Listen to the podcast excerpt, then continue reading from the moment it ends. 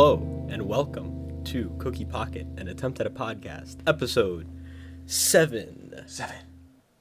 hosted by me. um, and we have Christian and Zach as per usual. Yep. Um, Hello. so We're the here. final countdown. Will you let me talk, Zach? Oh yes, yes, of course. Many pardons. okay, the final countdown was released in 1980. Uh, it was directed by Don Taylor, and it is a we don't even know what it is. It's a Twilight Zone episode, but it's sci-fi historical drama, I guess, um, about the USS Nimitz, which is a nuclear-powered aircraft carrier that finds itself and its crew stuck in the Pacific on December 6th, 1941, with the capabilities to prevent the attack on Pearl Harbor the day after. It stars Kirk Douglas as captain and commanding officer, Martin Sheen as Warren Lasky, who's a systems analyst and civilian observer for the Department of Defense, Katharine Ross as Laurel, James Farentino as Air Group Commander Owens, Ron O'Neal as Dan Thurman, who's the XO, the executive officer, um, Charles Durning as Senator Samuel Chapman, and Charlie the dog as himself. so, um, either of you can go first uh, concerning your overall impressions of this film. Well, Christian, do you want to go first, or Sure, why not? Let's rip the band-aid off, shall we? Yeah. Um, I, I'm I'm afraid of the reputation I'm giving myself with with these ratings. Um, before I say anything, as I was watching the movie and realizing what I thought of it, I was in my head. I was like, "Oh God, this is going to be so much harder than giving one of Zach's films a one out of five, because I can just fight with Zach all day, and Zach hates Star Wars, so I can hate his things, and it's okay." And I, Yeah. I, I honestly had that conversation in my head, and I and I just, I was like, I, I need to be honest about how I feel about the film, even if it's completely contradictory to, to how a good friend feels about it. So, yeah. All, all that being said, I gave it a one out of five. I, I really did not. I was not entertained. I was I was bored. I, I'm sorry, but um, I probably enjoyed the Changeling more. Honestly, um, it, it was rough for me. I, I I I felt like it was just like 80 minutes of conversation and like 10 minutes of, of some interesting plane stuff.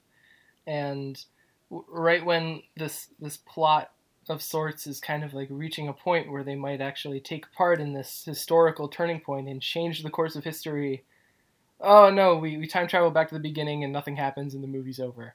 And it, it just it's right when i was starting to care a little bit i felt like the, the rug was swept out from under me and and the last thing I'll say is this is just a personal thing and not necessarily a critical point, but I just I find Kirk Douglas really annoying for some reason. Like I just I just find his face extremely annoying. And I, I know that's completely unfair oh my god! and not objective wow. and uh, not even like taking into account any like allegations or personal things, but I just find him annoying for some reason, whatever that may be. So I'm I'm sorry for the harsh harsh reality, but um, that's that's kind of how I felt about the film. all right? Um. Well, I definitely didn't seem to dislike it as much as Christian did, but I was also not a massive fan of this movie. I think that it has a lot of interesting ideas, and it's a story with a lot of potential. Uh, like you said in the introduction, Mitchell, this sounds th- this is sounds like a great concept for a Twilight Zone episode, and I know that because Twilight Zone did an episode a lot like this, where a plane gets shot back into the past. Um, but I feel like they don't really do anything with those interesting ideas. Uh, they talk about those interesting ideas, and characters bring up some interesting points, but uh, there's really no payoff to those interesting points at any point. Uh, at, at points, I'm saying points a lot. It seems at times as if those ideas are going to pay off, and it seems like we're headed towards maybe some kind of a big conflict that'll take those ideas into into into play.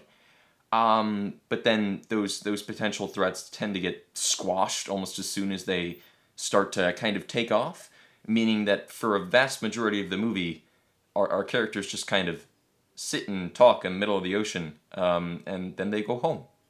Uh, so personally, I was not especially impressed with it, and I gave it a two out of five. Although um, I will say I I don't seem to dislike Kirk Douglas as as much as as Christian does, But I will say, uh, setting aside any alleged scummy things that he may or may not have done, um, I think that he was a good actor when he was back in his prime.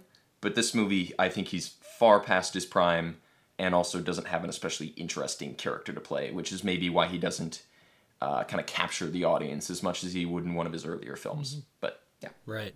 And and on Kirk Douglas, I, have I've seen Paths of Glory, which is I mean that's prime. That's literally Spartacus yeah. and Paths of Glory. And those um, are Kubrick. Stanley Kubrick. So. Yes, yeah. right. And uh, Twenty Thousand Leagues Under the Sea also. um, uh, that's Richard Fleischer. Oh yeah. Um, that that yeah Disney film.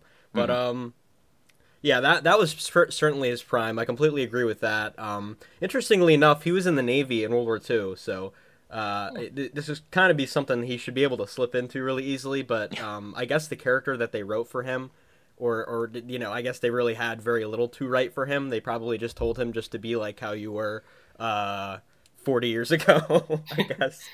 um, but yeah, uh, I respect both your opinions, and I mostly agree with what you all said, and your impressions are definitely respectable. Um, but I would say that there's this movie was created for a certain audience, especially in 1980. Mm-hmm. Um, sure. The the time that it was released and having this cast, including uh, Martin Sheen, obviously, um, he he was just in Apocalypse Now. Yeah, having all of that together, and uh, the biggest the biggest thing for the for this movie that sets it apart from others is that the Navy uh, heavily supported this movie with resources and budget, and they gave them 48 uh, Navy personnel to actually use. Mm-hmm. Um, they used the actual uh, USS Nimitz, um, which is I think is like the longest longest commissioned uh, ship in the Navy, I think, or something like that.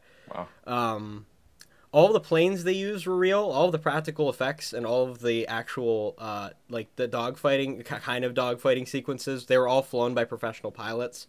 Mm-hmm. Um, the the zeros weren't actual zeros; they were uh, AT six Tex or A six Texans. Yeah. Um, they were T six Texans, right?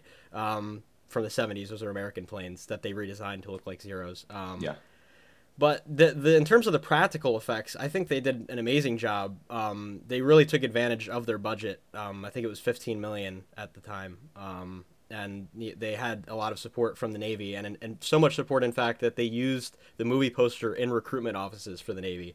Oh. Um, and and the USS Nimitz in real life, they have this thing called a um, it's called a breakaway music. So when they do like the all hands man your battle stations thing, in real life they usually mm-hmm. play music eh, uh, during that time and now they play the final countdown theme on the uss nimitz for that. So that's oh, kind of funny. okay.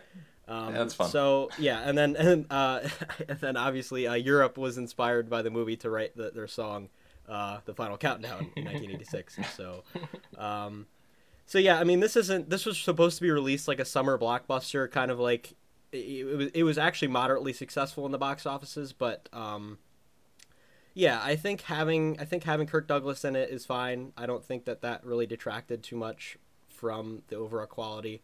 Martin Sheen, I think acting as a philosopher and kind of like the the acting beyond kind of like a civilian observer thing, kind of giving a civilian perspective versus like taking taking on like the Navy mentality, like we have to fight in the past, present, and future. Um, I thought I personally thought that was interesting. Um, a lot of their dialogue is kind of hard to pick up on and also very hard to pay attention to the first time around. But after seeing this like four times now, and I've finally seen like the nuanced things earlier, like they have um, Mr. Tideman who actually made develop the ship and stuff in the very beginning, and um, Lasky Martin Sheen is like waving and like, okay, he's my boss. I don't know who he is. Um, and and the, the interesting thing about that, uh, this is kind of going beyond my overall impression now, but um, the, the, the interesting thing about that is that they went so far to have that surprise, not really like kind of like a twist, but more just like a big surprise at the end, like oh, Mr. Tideman is Commander Owens. Um, mm-hmm. The interesting thing about that is that they had to make so many plot holes to get that to happen and i'm kind of using that i'm, I'm going to use that not only like to play devil's advocate but also to say that a lot of this a lot of this movie's plot is not meant to be looked into so much. I'm not going to say that they didn't put so much time into developing the plot but i will say that it's it's more of a popcorn movie than anything else. Like one third of the movie uh, like realistically over one third of the movie is uh like seeing the tomcats fly around and stuff and the helicopters and seeing the surveillance plane fly over and just seeing different plane stuff and you know that's that's really what it is. I mean, it's like a military. If you're into military stuff and you're into military hardware, whether you're like you know a lot about it or like you're a kid, that's the target audience for a lot of this movie. That's the target audience. And if you don't care about that stuff, then that definitely hurts your overall impression, no matter what, because they Yes. shove it in your face really hard. And even for 1980, like the average audience member would not totally understand everything. Um, but I, I like the Senator Chapman thing. Um, that whole that you know him being really aggressive. There's a di- there's diverse personalities. You know, I mean, you have Chapman being really aggressive. You have like, you know, well, I, I should say that um, Laurel kind of fits like the archetype of I'm trying to be a feminist in 1940 and it's not working. And Owens is like, hey, that's cute. I thought that was kind of funny. I mean, that was really that was definitely cookie cutter uh, romance right there. But once again, Yes. I mean, that's not really the point of the movie. The point of the movie is to watch the planes. So um, Well, stuff like that. But but but yeah, the the reason why I gave this movie a three out of five is because it kind of inherits its own personality. I don't think it relies too much on breaking uh, traditional movie, uh, you know, uh, the structure by. I don't think they go too far with showing a lot of the military hardware stuff because it kind of it's kind of a, the point of the movie. It's kind of a part of it, and um, you know the sci-fi element is not very emphasized too much, and there's plenty of plot holes in it. Um, but uh, when you when you really kind of just take the main themes that um, Martin Sheen's character particularly was kind of putting home, like, are you really supposed to mess with history? And then at the very end, Yelland's like, oh well, you know, we, we have to take the ship, we have to take the planes back. We kind of we, we clearly nature doesn't want us to attack them, so we're not going to. And um, whether or not that was like the whether or not that was worth it is kind of the viewer's perspective. I think they kind of they, they could have well I, w- I shouldn't say they could have very easily could have just gone after the japanese fleet and won because that would they could have done that. But i mean you know they have uh, economical limitations and things like that doing that and it, it doesn't fit the overall themes of the story. So um but yeah i mean the jet like the very i mean these are not super complicated themes. Like the more you know they have different the characters have different perspectives on it and it's really just about what if what would you do in that time period if this happened? And you know how how would you react? And they give a few different perspectives and they take on one of them. Then they, they decide to go all out navy and decide to go after him but then nature's like no we're going to take you back because uh, that's how nature is. That's the natural the natural order of things dominates everything. Um, and owens takes advantage of that as you can see he's like this you know this big rich guy who you know um, took advantage of the world over time and um, you know married laurel and now they have their dog. So yes three out of five for my overall perspective. Um, is there anything that annoyed you guys like to no end that really made you give it a one out of five or two out of five? Like something that was like besides kirk i mean yeah besides kirk, uh, kirk douglas's face uh, that really bothered you? Well, there were a couple things, um, but the main thing was I feel like there's no major conflict in this movie. Um, I, I wrote it down. I- I kept thinking, like, oh, this is where we're going to get into the action. Because you mentioned kind of the point of this movie is to show off the planes and the, and the naval flight procedure. But a vast majority of this movie, the planes aren't even in the air or Yeah. ne- doing anything exciting. They're just kind of parking and maneuvering on the aircraft carrier, which is maybe really exciting if you're a naval nut or a military nut, but I am not. So I was like, why am I watching a plane parking for five minutes? Um, and I kept thinking it was going to get exciting and action packed. So when the dogfight happened, I thought, oh, okay, this is where we get exciting. And then the dogfight ends. And then later in the movie, they capture a Japanese pilot. And I thought, and he kind of takes a hostage and he's got control of this one room. And I thought, okay, maybe he's going to call some more Japanese soldiers to the ship and they're going to take it over. And then the crew's going to have to take the ship back right and then that Japanese pilot gets shot, uh, and that that doesn't happen. Um, and and then later they th- the captain Kirk Douglas decides, okay, we're gonna we're gonna stop Pearl Harbor, we're gonna win, uh, and then the time storm appears again, and instead of trying to fight it, they try to turn. It follows them, and he goes, well, we tried, and then they all go home. Like I feel like there's no major conflict. It, the movie keeps suggesting things that could be big, exciting conflicts and then swatting them away immediately. Uh, that really frustrated me because I saw like multiple opportunities to make this an exciting, interesting time travel movie, and then they just went nah to every single one of them. Right, and I, I do. It's not like I don't disagree, but the thing is, is that I, I knew exactly what to expect coming into this. That's why I'm saying like if you see it multiple times, it kind of makes a lot more sense. And Yeah. I, I, and when you're when you're watching when you're watching it, expecting action and and thinking, and the movie kind of I will say I'm not going to say the the the, the term that people use for when you're being dissatisfied by something that's obviously being shoved in your face that looks it looks like about to happen but doesn't in the end. Um, I guess the the story the the uh, official literary term would be red herring, I guess, but um, Oh. Okay. but but yeah, um, But usually, Yeah, when no, there are I- red I- I- usually if It- there are red herrings, there's an actual murderer. There's th- Right. this movie is just nothing but red herrings, and there's no murderer. right. And and the, the I, I think the movie knows that the movie knows that it's doing that, and it tries to get entertainment value out of it, and tries to get you to be it's it's a drama, it's a historical drama, not a not a like a like a war movie. You know what I mean? Um, mm-hmm. that's why I hesitated to call it a war movie because I've seen some people call it that, but it very obviously isn't because mm-hmm. there's very little war. All the war is only mm-hmm. being discussed. But it basically says it basically even even if you didn't know what happened at Pearl Harbor, they still shove it in your face a million times. With which Christian, uh, I bet Christian did not like that according to his Twitter review.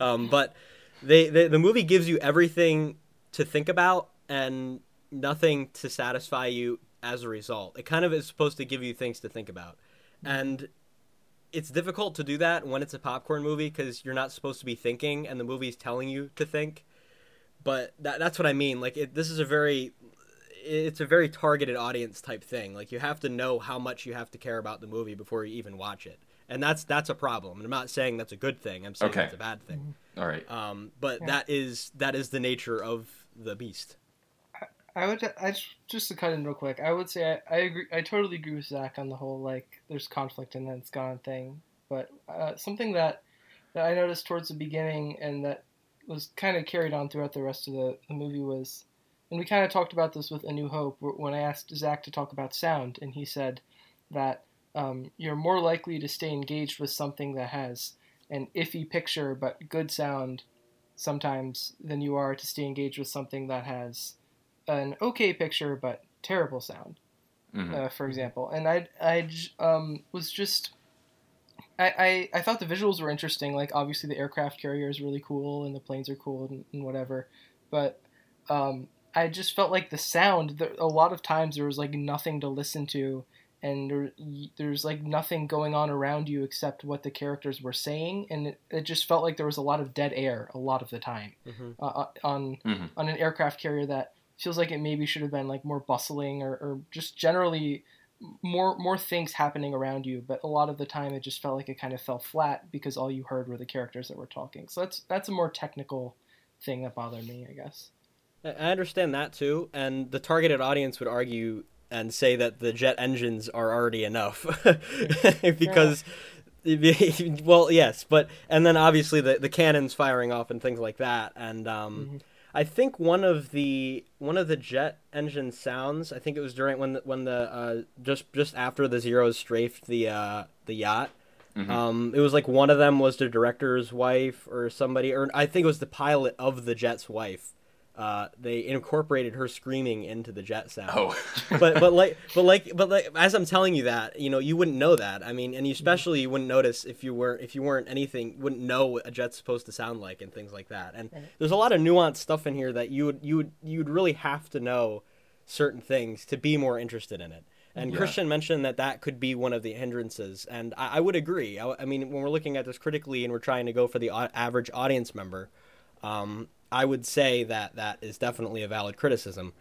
Um, but yeah, no, there is dead air, and if you're not interested in the dialogue, then you're basically you're basically screwed. Like you're not you're not going to be you're not if you're not interested in the dialogue, then there's no point to be watching. There's no, no point to be watching a lot of the movie. And honestly, a lot of it is carried by Martin Sheen and Kirk Douglas. since we since we mentioned sound, I did want to bring up. Uh, although I think a lot of the sound in this film is kind of unremarkable, I think some of the best sequences in the movie for sound are when they're going through the time storm. I kind of love the time the, the time design, the sound design in the time storm. How it sounds at least like it's layered, like manipulated sounds of people screaming and Yeah. wind added to it. I, I really like that. So that's one sound strength for the movie, I'd say. I second that. Yeah. Um, what were your guys' favorite scenes, or favorite scene of the entire movie?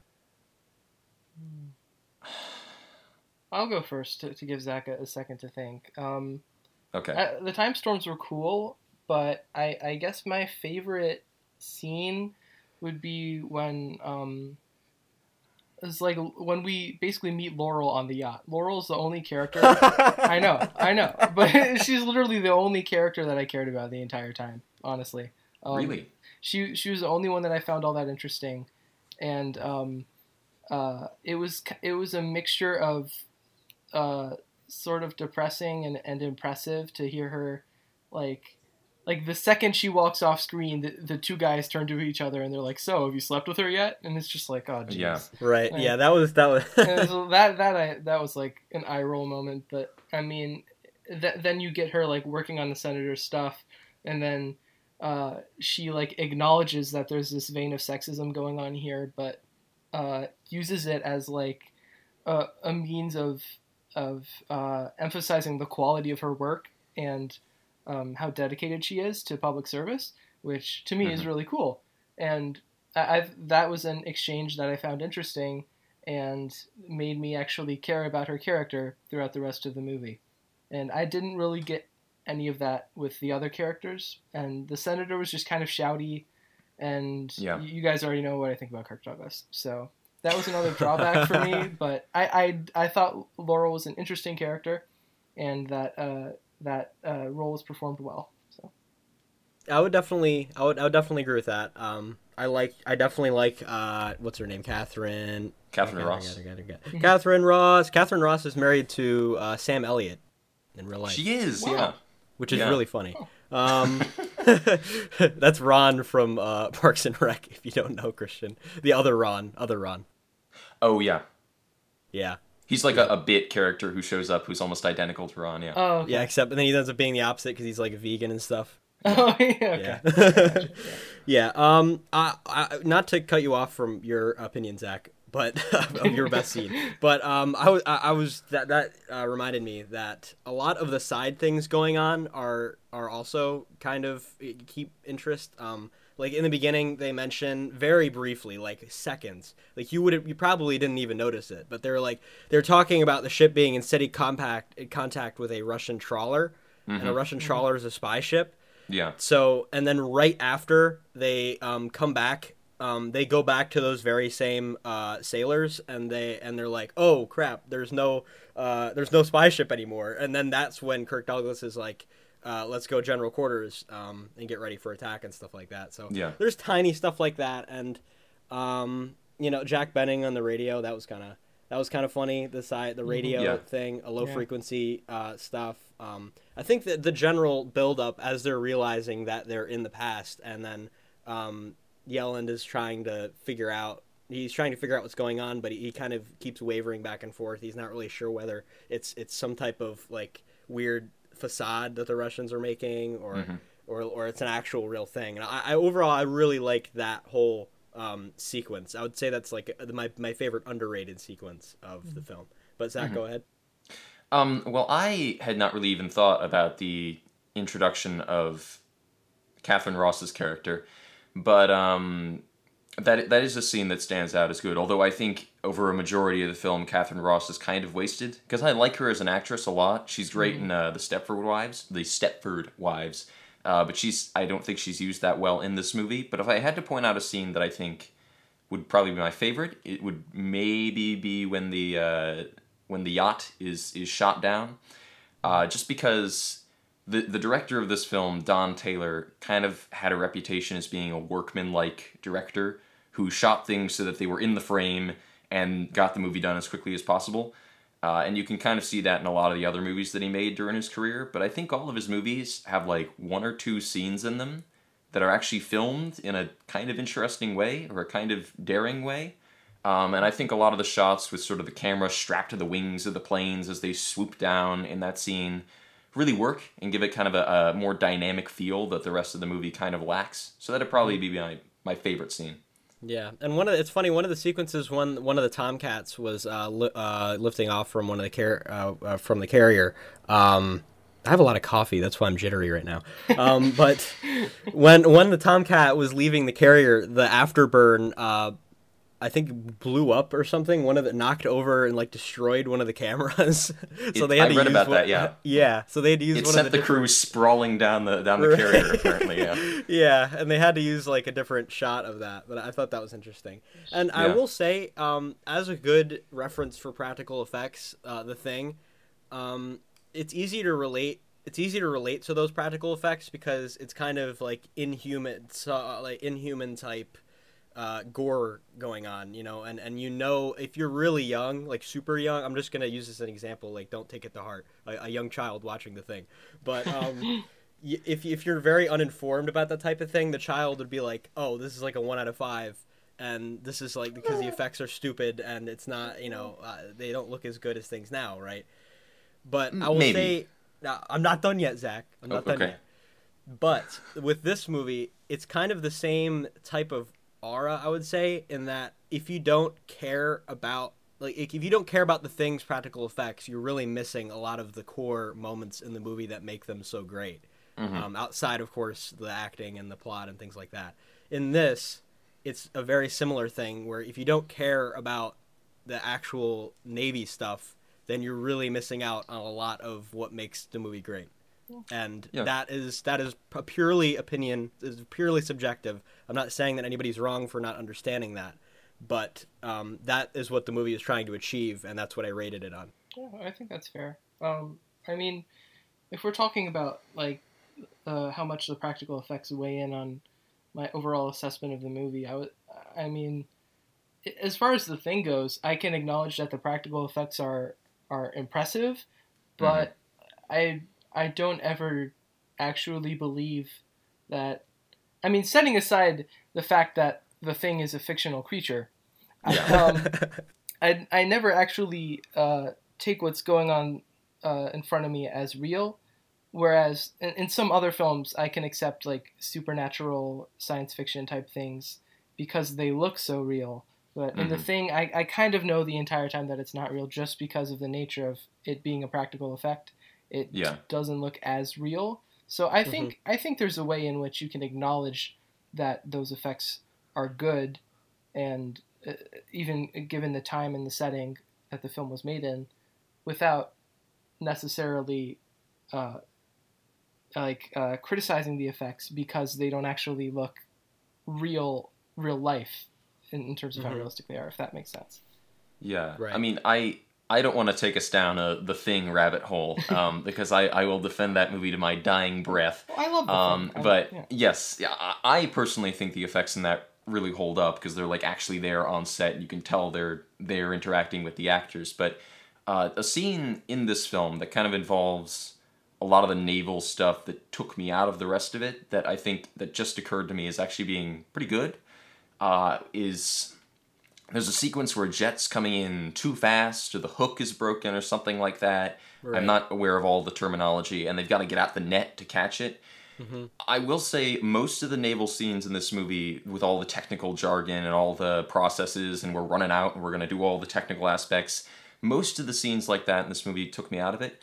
But that scene I thought actually did a good job of creating this tension of, oh, is this jet going to land properly? Is the net going to work? Is uh, like, I, it really did create that tension and kind of drew me into the movie, uh, which many other scenes did not do. So I'll, I'll give that scene some some applause there. Like the like the sexual comments during the refueling sequence. Yes. but but that, that the thing is once again that's that's not they didn't just include that just for the hell of it. That was like an actual realistic thing that happened. And I, I, I do agree. It, it can take you out of the movie if you're not if, if you if you haven't already acknowledged that that's going to be a present thing for the mm-hmm. entire time Um, but yeah, they're like talking about important plot points. The fact that they're stuck between, you're stuck just the day before the day of infamy, like the big invasion of the U.S. You know, and then you see that happen, and you're like, what does that have anything to do with anything? You know, and they're like, they're just showing off. They're just showing off the jets. I mean, you know, it's it, whether it takes you out of the movie or not is entirely up to you. But um, you know, just seeing you, you, there's going to be, you know, they're thinking of like the, the supreme military people that are like, why didn't the jets refuel the entire time? They've been flying for like 19 hours and they fly, you know, yeah. like they get refueled. But I mean, it's just, you know, like like I said, the movie knows that's what it is, so it goes for it. You know, it plows ahead without thinking about too much of the damage behind it. Yeah. Yeah, I mean, I, I would, I'm not necessarily opposed I mean, uh, like Zach said, I think the the plot and a lot of the ideas that they lay down are very very interesting, and if they, I, and this this is definitely probably a black mark on the historical accuracy note of things. But if they were to remake this movie, where this entire movie was like the first thirty to forty five minutes of of a actual time travel movie where like battles occur and, and things are resolved then I would yeah. probably thoroughly enjoy that movie. Like, there's a lot mm-hmm. of really interesting ideas. It's just, I, I, feel like it's, and and like Mitchell's saying, it, it, catering to a specific audience is is fine. But I think that uh, that gets even more confused when you try to make it a, a time travel popcorn movie, so to speak. And and my mm-hmm. definition of a popcorn movie, at least, is something that has less dialogue and, and thought attributed to it. Like I would I would call like a superhero movie a popcorn movie where you just mm-hmm. you go and you you you watch interesting battles and Batman speaks in a low voice and you have fun. And, and, and I don't know. I, I, guess that that might just be another difference in definition. But I mean, I like the ideas, so I don't totally yeah. hate it.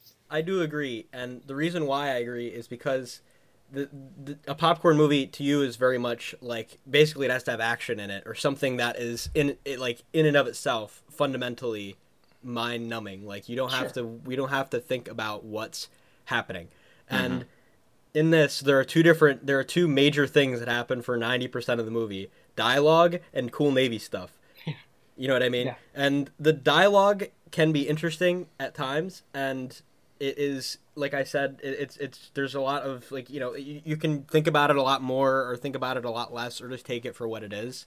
Mm-hmm. and you can lose interest in that. Up to, it, like I said, it depends on the audience member, but. Mm-hmm.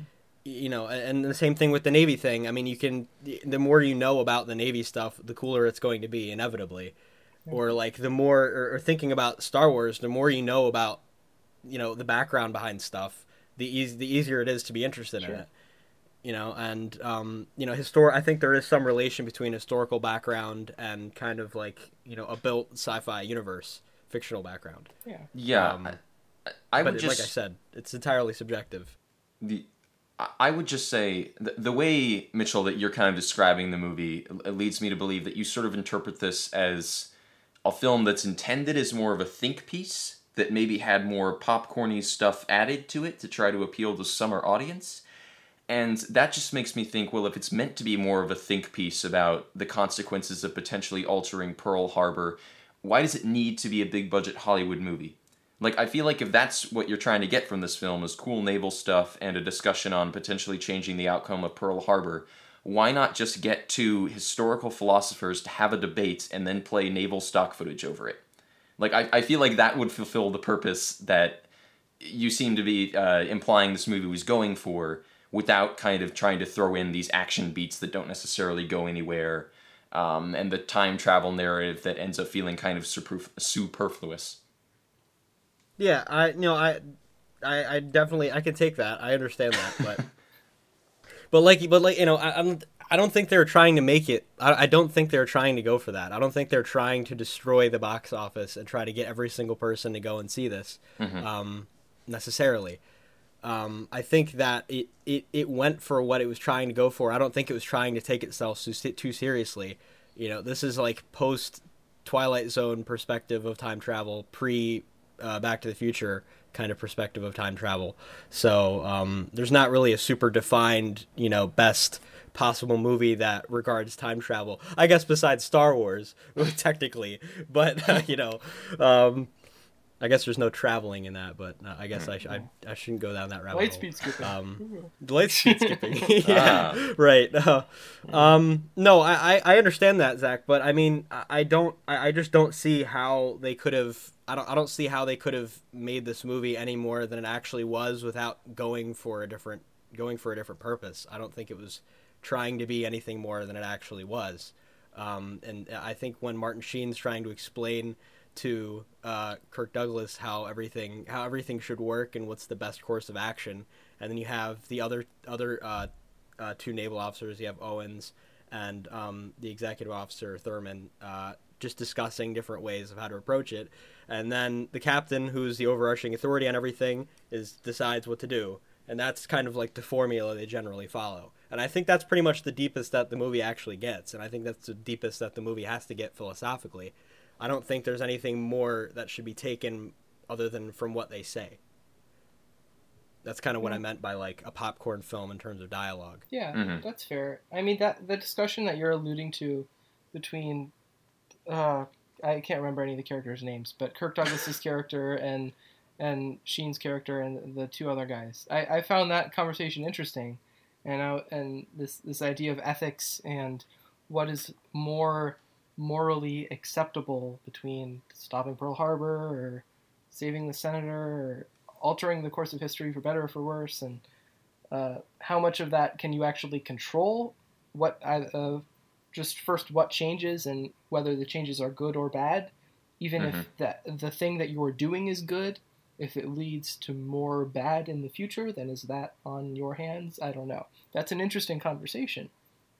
But uh, like Zach said, it just it's tricky because you it's really interesting for, for the minute where they're having that conversation and then any sort of conclusion that any of them individually reach, even if they all disagree at that time, we never really get an idea of who was right or who was wrong or how any of their uh, versions of handling the events that they're presented would have gone because we just go back to the beginning. So it's it's an interesting conversation, sure.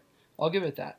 But I I don't know if that conversation and the naval stuff merits a 90 minute movie if it doesn't get resolved, I guess. Right. I- and I and, and the thing is, is that it's supposed to be more like the audience member decides.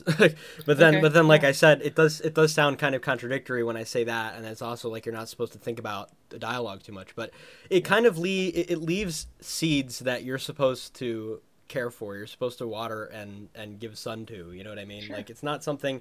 It, it gives you things to think about, and that's it. And it doesn't it doesn't leave you super satisfied at the end. It kind of gives you a little twist with Owens if you even cared about him, which he, he was an okay actor by the way. I I don't Yeah, think he was he like was he was solid. he, he Yeah. wasn't he wasn't he, he pretty much did what he was supposed to, James Farentino, but um I think this is like his biggest film he's ever in. Maybe, yeah. but um yeah, I mean, you know, you have the dog recognize Laurel and stuff. I mean, that's nice, and, and like you know, it's like hey, you know, you finish the movie and that's it.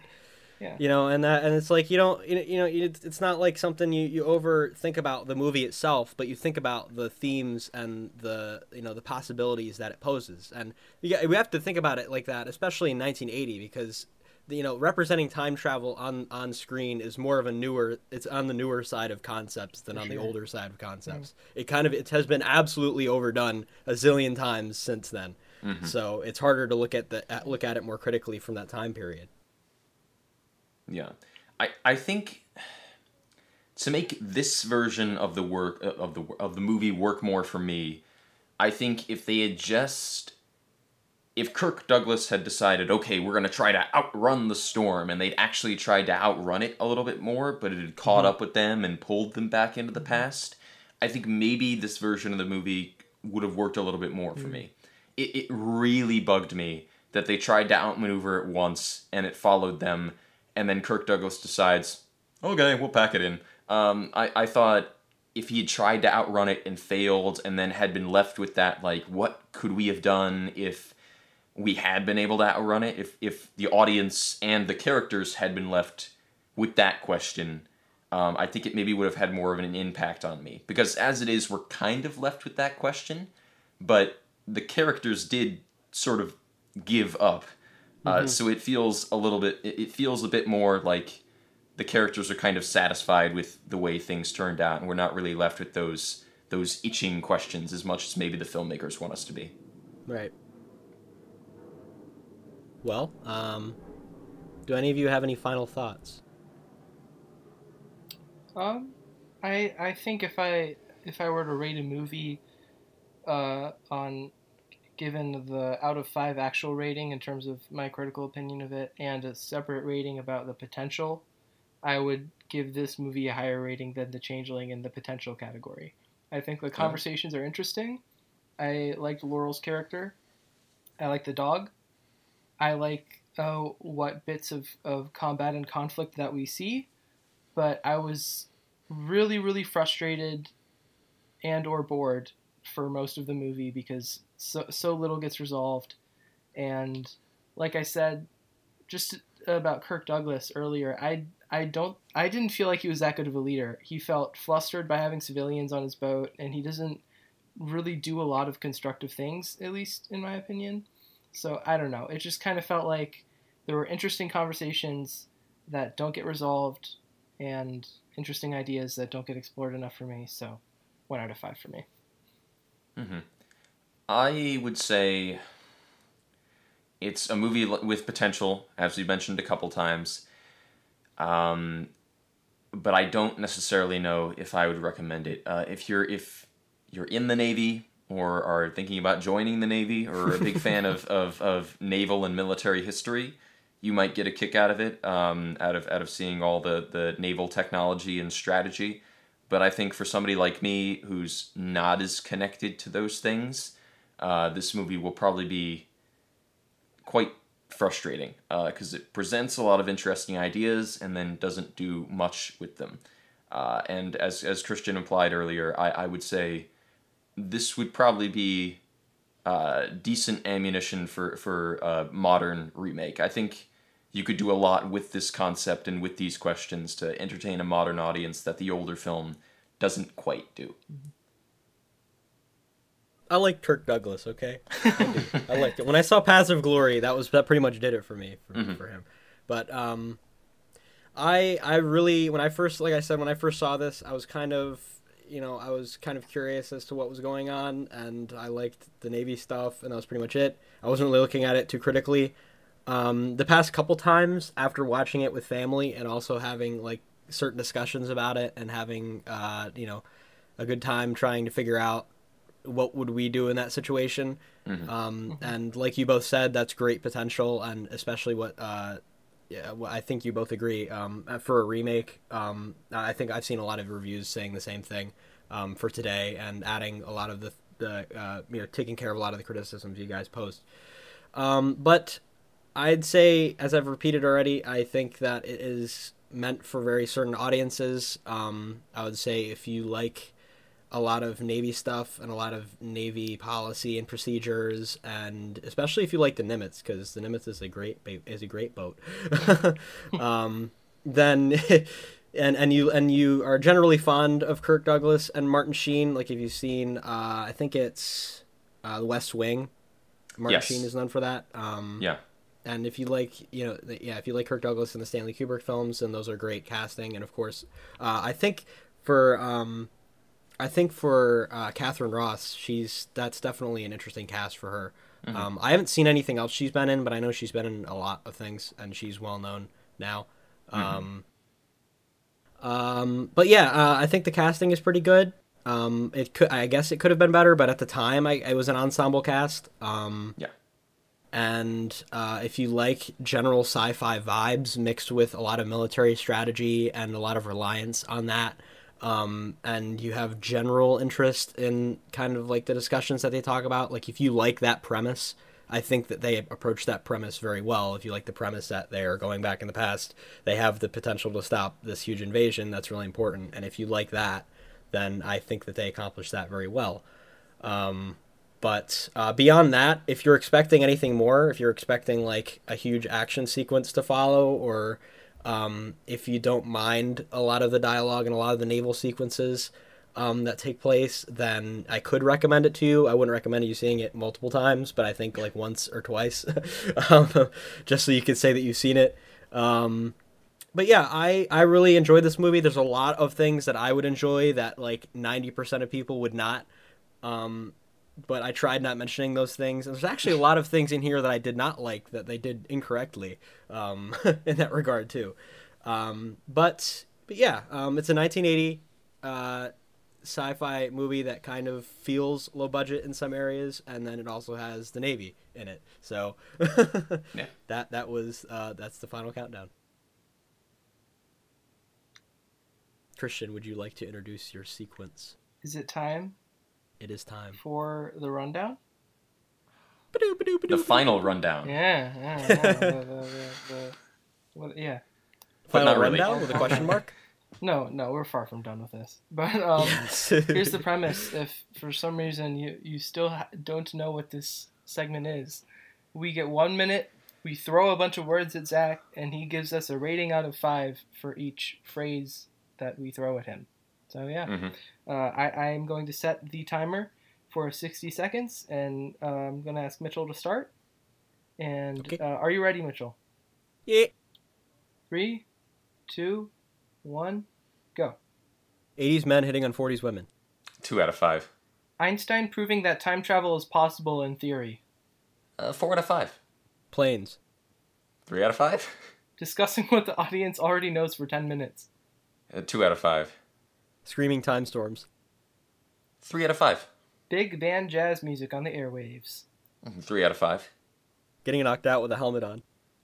Two out of five. One, two, three May Wests. Two out of five. Sexy refueling sequence. Uh, two out of five. The dog surviving. Eh, three out of five. 40s men disrespecting 40s women. Uh, two out of five. Captains on the bridge. Three out of five. Captains off the bridge. Yeah, two out of five. Katharine Ross as Laurel Scott. Three out of five. Standing around in a blue bathrobe.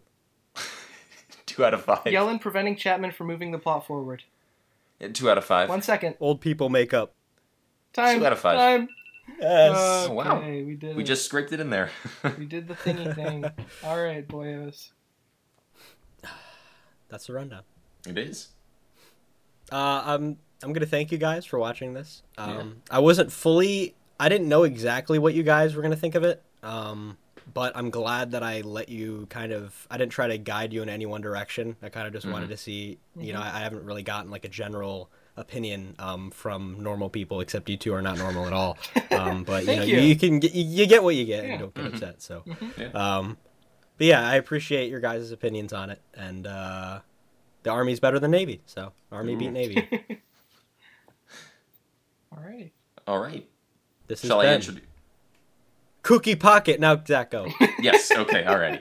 Um, so since Christian got his back-to-back Star Wars episodes, he's still serving his time, Yes. uh, and he's taking a week off or an episode off rather uh, from his selection. Um, so I am choosing our, our our film for next episode, and next time we're going to be talking about the abominable Doctor Phibes, which is a comedy horror detective film from the early 70s starring Vincent Price. Uh, it's a very odd little picture, and I'm I'm looking forward to hearing what you guys have to say about it. So- or hate this. Particularly Christian, one out of five over here. Oh jeez, I don't like Just this kidding. reputation. I like movies. no, no. Oh god. Okay, now this has been Cookie Pocket, Mhm. an attempt at a podcast. I will see you all on Friday. Bye. Aye aye.